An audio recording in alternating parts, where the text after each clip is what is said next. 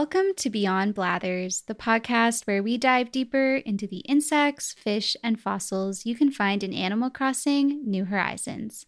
I'm Sophia Osborne. And I'm Olivia DeBercier. And if you want to support the show, please check out our merch store at etsy.com slash shop slash beyond blathers to see all the stickers, postcards, and sticker sheets we have for sale. And of course, tell your friends about us. So, this week we're finally going to be talking about the octopus, which is one I think I've been putting off mostly because I knew it was going to be like a huge amount of like really cool information and I wanted to make sure to like do it justice. So, if you know anything about octopus, you may not be surprised to hear that this topic will have to be like a two parter episode. So, today I'll talk more about the octopus life cycle and a bit about how their bodies are built. But the next episode, we'll talk about things like octopus intelligence, their ability to camouflage, and then all of those facts that are sort of species specific. And yeah, all those like random sort of bizarre stories and that sort of thing. So stick with us. Uh, and then next week we will have more octopus stuff for you. I'm so excited. I've I've been excited about this one since the beginning. I kind of always felt like we had done octopus, but I think it's just because octopus ends up coming up in a lot of They the do, episodes. Yeah. And like we did the the Dumbo octopus. So I guess we have done a octopus. I'll be honest, I don't really remember exactly how much of other octopuses we covered in that one. But yeah, you can always check out that one too if you want like a real deep dive on on that particular creature. That was a long time ago too. It If you was. listened to it at the time, you probably are like me and don't remember anything from it. We're really bad at remembering our own Yeah. episodes.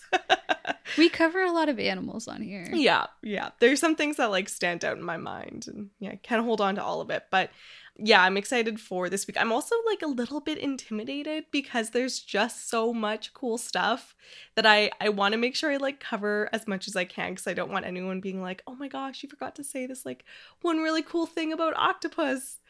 Because there's so many cool things. Definitely. Well, we're going to see what Blathers has to say, but first I wanted to just caveat this by saying that like the weird thing in Animal Crossing New Horizons is that octopus is a type of villager, but it's also like a thing you can catch and bring to the museum, which is concerning. it brings up a lot of questions. Just don't think so hard about it. Just Yeah. we're gonna kind of not analyze it too too much. I don't know. Blathers Blathers may be running a prison. It's like I don't know. I feel like it's the equivalent of like the Grinch and the Who's. Like the Grinch is the octopus that you catch, and the Who's the Who's are like the villagers, and the octopus in the water is like a cast out octopus, Oh. Or like an evil like octopus an evil octopus. with a small what heart. if the villager is the evil one that like Mm. kicked out all the other octopus? Well, yeah. I guess let's try not to think about it. It'll be too much of a debate.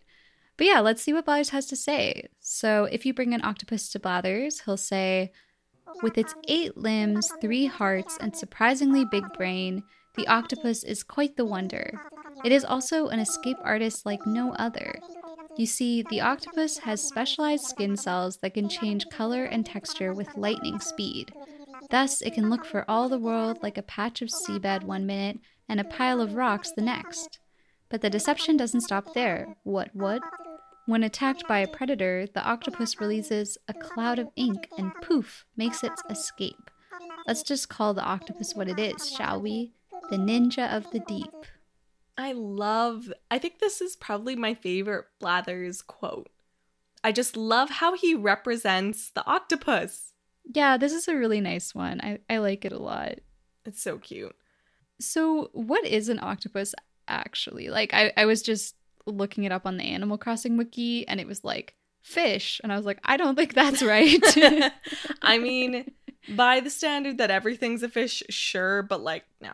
Uh, an octopus is a mollusk. So that is basically like clams and mussels and snails are also mollusks.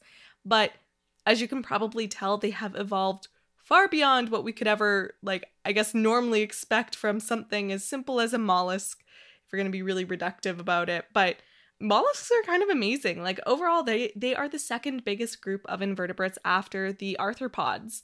Uh, so like all the bugs and the crabs and stuff. And I think that's really cool. I did not know that. Wow. Yeah. So octopus are, I guess, relatives of all those clams and mussels and oysters and things. So that's kind of neat because they look so different. Octopus are part of a group called the cephalopods. So that's a really good term to know. So tuck that away for the future. So cephalopods include things like nautilus, cuttlefish, squid, and of course the octopus. And in general, mollusks are known for having a protective shell around a muscular core body. But over evolutionary time, cephalopods lost their shell. So without the shell, the octopus and its cephalopodian cousins were free to develop all these new ways of locomoting, and of course, all of these other really cool evolutionary adaptations like those arms and their intelligence and their ability to camouflage and all of that. There are 300 species of octopus. The largest is the giant Pacific octopus, which is that one you've probably seen in photos where it's very kind of red colored, very charismatic looking, and it can weigh up to 33 pounds and have an arm span of 14 feet long or 4.3 meters but you can get species that are very small. The smallest octopus is the star sucker pygmy octopus, which is an inch long, and I think it has such a darn cute name. The star sucker pygmy. I love it so much. And so we'll talk a little bit more about different species of octopus in next week's episode, but I did want to bring up those ones. That is a really cute name like i want i don't know i want to name something star sucker pygmy like like a nickname in a video game or something yeah it reminds me of like a lollipop or like the star in mario kart that always looked like a candy. Mm, yeah. I guess when i think of octopus i always think of the giant pacific octopus. I guess especially just like being here on the west coast of canada and everything. Where else can octopus be found?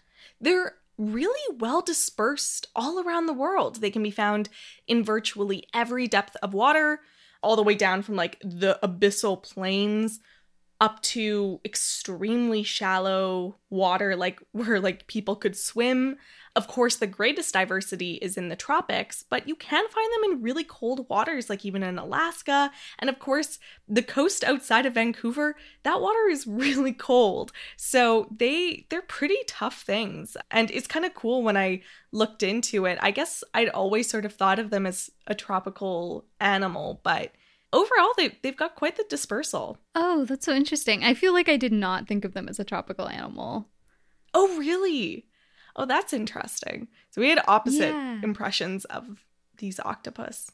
I wonder if that's just like a growing up in Vancouver thing. It, it must be, not. yeah. Like seeing the octopus at the aquarium and stuff. Yeah, like I always think of those really colorful octopus in like coral reef documentaries.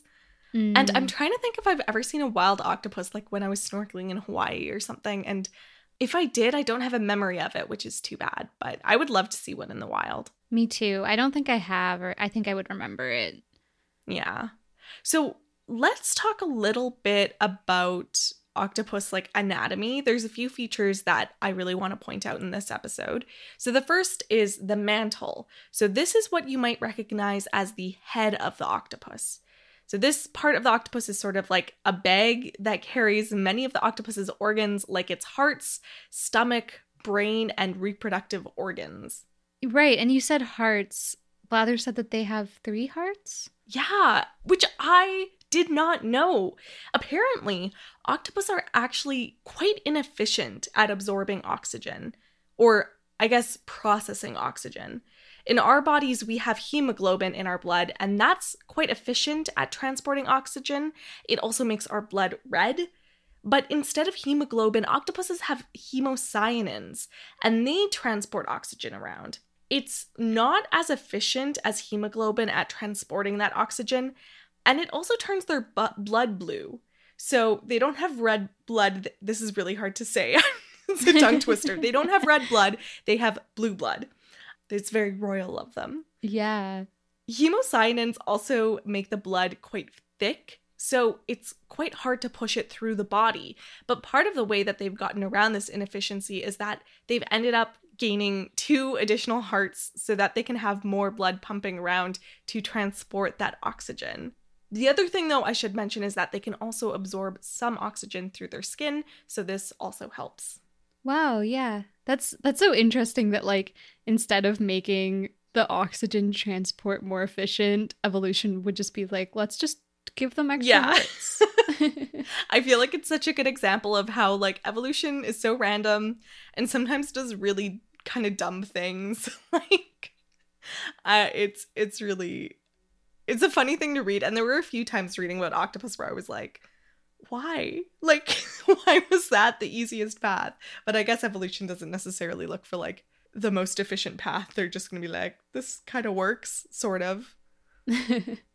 So, another kind of dumb thing they do is they respirate through the same place that they locomote. So, there's part of their body called a siphon or a funnel. Um, you've probably seen it in pictures. It's kind of like you usually see it in photos, like under the mantle, kind of between the mantle and the eye, in that sort of like constricted part of their body. It looks like a flexible rubber tube, and this is where they're able to push water out of their body to jet themselves forward and locomote but they also breathe through this tunnel. So if they're swimming, they're going into an actual like cardiac arrest and oxygen debt because they aren't able to pump new oxygen through the system. So they need a little rest after they have like a really hard swim. But like can you imagine if if you were working out like you couldn't breathe? Like if you were walking, you would have to like hold your breath. That that would be your life. yeah, they just don't seem I don't know. I mean, it seems like they have some amazing adaptations and also like a lot of the basic functions didn't get finished. like it's really funny because I feel like I've seen this sort of talk about octopus as though if humans weren't around, they would be like the dominant life form. It's like sort of this ongoing internet joke that like octopus maybe they were like the ones who took over this planet before us and now they're just chilling at the bottom of the ocean. You know, like those kinds of jokes. yeah. And I'm like, you know, after reading this fact, I feel fairly confident that that was never the case. like among, you know, other evidence. I just not after learning this fact. Uh, the other thing I wanted to mention about octopus anatomy is that they have a beak. It literally looks like a little parrot beak, and that's their mouth. And they have teeth called radula, so kind of like hard bits that help them grind up food. And this is the only hard part of their body. So keep that in mind. We'll talk more about their hunting strategies in the next episode, but I did also want to like mention that part of their body. This is a random question, but can octopus regenerate their limbs? Yeah, so it's really amazing. I guess octopus are somewhat prone to losing their arms. They're often sticking their arms in occupied holes while they look for food and explore their habitats, and the occupants of those holes would understandably try and bite their arms off. So, yeah, it's kind of common for them to have lost arms. Luckily, they're able to very quickly stop blood flow to that arm when this happens so they don't bleed out. And then later, they sort of give just enough blood so that that arm is able to clot. And then the muscle and nervous tissue around the lost arm will degrade, and over time, the arm will regenerate slowly. That's so cool.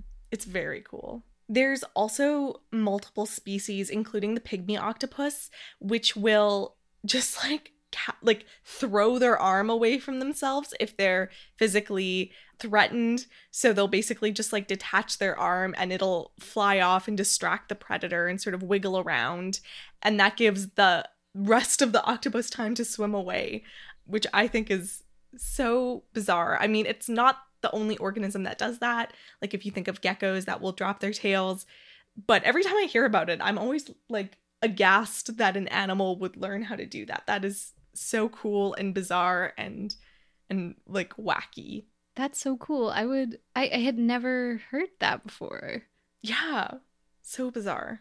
And if people are longtime listeners of the podcast, they've probably heard us mention this a few times how octopus only live for a year or two, which is, I don't know, just a fact from this show that's really stuck with me.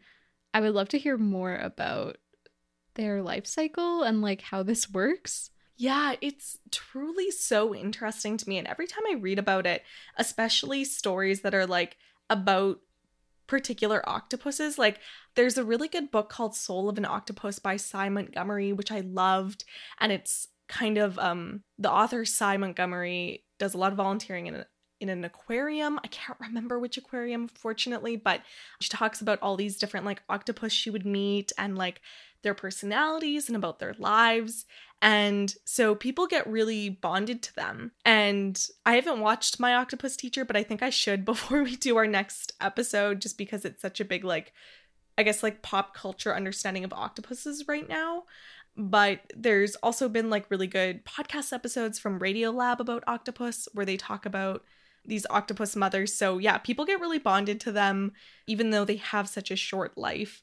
I do recommend listening to that Radiolab episode. I think it's called like The Octopus Mother or something. Anyway, if you search up Radiolab and Octopus, you'll definitely find it. It's very good. But yeah, so talking about the lifespan, like let's talk about them as an egg. So octopuses hatch out of eggs that are laid usually in a den. Except in the case of the football octopus, in which these eggs are laid and hatch inside of the body of the mother octopus. And so they kind of look like they're hatching as live young, but there's still that egg stage there. So, yeah, they're in eggs, and these eggs have a nice cushion to them and a protective shell made out of the same hard material as our fingernails.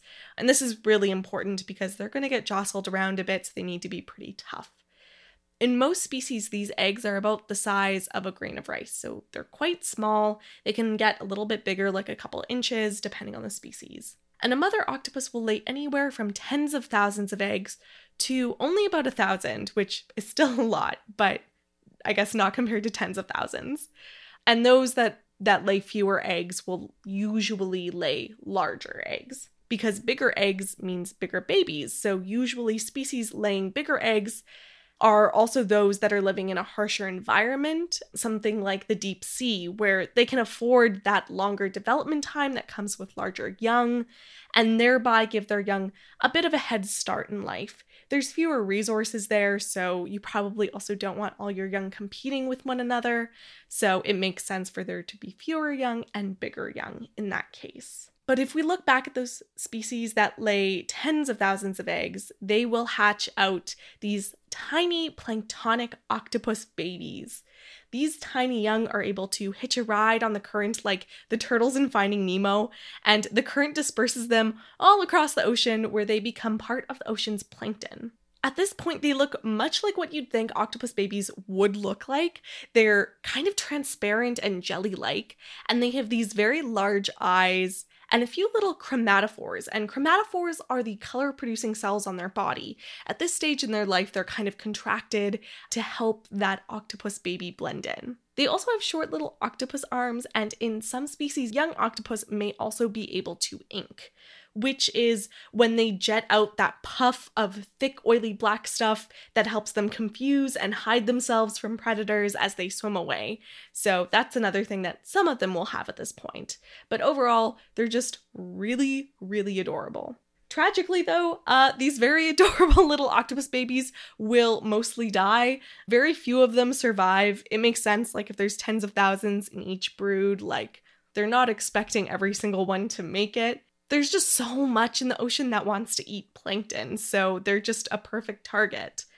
The lucky few that aren't eaten will grow quite quickly, and as they grow heavier, they will sink to the ocean floor where they will begin to find a den. Wow, yeah, I kind of just assumed that octopus would only have like a few babies and like raise them, you know? Yeah, they seem like because we talk about them being really intelligent and so many of them are kind of big and charismatic you would think that they would like raise their little babies very carefully. Yeah, yeah, I, I thought I thought that, but no, that's interesting. Yeah, so going back to the dens, they will if they're living in the shallow ocean, they have all kinds of dens to choose from. There's plenty of rocky outcroppings, there's corals, and even there's like a lot of human garbage, like beer bottles and cement blocks. And those are surprisingly good dens for a lot of octopus. There's also other surfaces that create good little dens, like just cracks in the ground. So those are sort of the ideal den for an octopus, but even some species will prefer to have a sort of mobile home, if you will. They will have shells or like a coconut like i don't know if you guys guys have seen like the coconut shell that like a little octopus will carry on the ground of the ocean.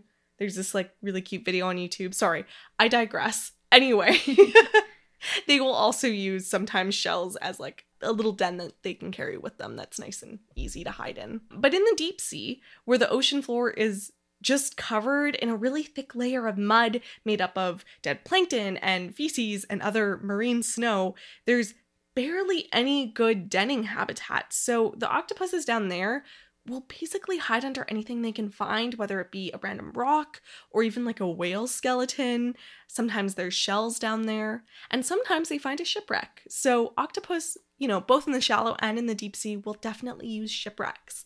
In fact, it seems like they really you know, you'll get large numbers of octopus hanging out on a shipwreck. That's so cool. Yeah. Now I want to write a short story about that. yeah, I think I've read one story that was like there were like eight found on this specific shipwreck and they were really excited about it. Like imagine how cool that would be. You're checking out a shipwreck and you get to see an octopus. That would be the best day. It's like a shipwreck haunted by ghosts, but the ghosts are octopus. Oh, so cool. Yeah, so for octopus, the best dens are places with good oxygen flow, few pollutants, and minimal disturbances that might scare octopus away. So once they've found a den, some octopus will also clean out their dens very carefully, and luckily they have those very flexible arms to help them. Sometimes they'll also reuse a den that another octopus used, so there might be some debris to clean out. And the other thing to mention is if you're ever looking for an octopus, like you're diving and you're looking around, a good way to find one is to look for piles of their trash. So things like emptied crab shells and mollusk husks. And these piles of food that the octopus leave outside their den is called a midden, which I thought was really cute because we also call the piles of kind of discarded and hidden food that squirrels make a midden. So that's M I D D E N, not like mitten like gloves. but I thought that was a cute word. Yeah, I feel like don't they use middens too like when they find like anthropological sites with, you know, lots of shells and stuff from from where people were fishing on the beach or whatever, that kind of thing. Oh, they I've also call heard that, that a midden before. too. That's cool. I think. Yeah, like on Saturna there are even middens. Huh. That's really interesting. What does uh, octopus reproduction look like? Yeah, so when it comes time for an octopus to mate, females will, well, it's thought that females probably release some kind of chemical compound that lets her potential suitors know where to find her. So that's usually kind of the first thing that happens. I should mention that male octopus look pretty similar to females. One of the things that differentiates them is that they have one arm that is shorter than the others. I should also note here that we call octopus arms arms, not tentacles, because apparently tentacle refers to an appendage in cephalopods that have suction cups only at the end of the appendage. So you see this in things like squids and cuttlefish. But in octopus, the suction cups go all the way along the appendage. Actually, now that I think of it, I suspect nautilus also have tentacles, not arms, but I haven't fact checked that, so just wanted to mention that. Anyway, um, the male octopus has this shorter arm, and he uses this arm to give the female octopus his lovely courting gift, which is a package filmed with sperm, and it is called a spermatheca. So the spermatheca which is I, how I think you pronounce it. I hope that's how you pronounce it. Anyway, that's how I'm going to pronounce it. It's transported down along this specialized groove on this shorter arm, and he has a specialized organ called a ligula at the end of the arm that is thought to help clear out any previous sperm that may have been deposited in the female by another male. So, once the female accepts the packet and fertilizes her egg, that's basically the end for the male octopus like, he's like, all right, I did my thing, and now it is time to die. So he will very quickly decline into what's called a senescent state, which is basically like an octopus getting dementia. And that's an actual comparison from one of the books I was reading on octopus. It is like this degrading of the mind and the overall the body. So, this state may last up to a month, and during this time, the octopus will begin to lose its appetite. it will stop hunting and foraging, and it'll start to wander around in a way that is dangerously exposed. So, octopuses in this state have been known to wander even onto land where they are often eaten by gulls and otters and all those other shore predators. Or they may even dry out there on the land. Other octopus may swim upstream into a freshwater river where they will die from the fresh water. Most octopuses in the state don't die naturally because they become such easy targets. They will even begin to release proteins that dissolve their arms and other organs, and lesions will appear on their bodies that become more secondarily infected and result in those octopuses looking really very rough and just kind of gross. But even before these lesions appear, both male and female octopuses will begin to turn gray and lose a huge amount of their weight. Part of the sort of symptom symptomatic look of this is that their eyes kind of look like they're bulging and that is mainly because the eyes stay the same size but the rest of their body loses weight so it gives the appearance of bulging eyes. Wow i did not know that. That's wild. Yeah. That's so sad for them it is really sad. They just kind of like they they've like finished their life purpose and they just like go wandering until they die so they just mate the one time then? For most octopuses, yes. There is one species called the larger Pacific striped octopus, which seems to have really won some sort of like lottery. It will reproduce multiple times throughout its lifespan of about two years. So there might be other exceptions to that rule, but that's the one I know of.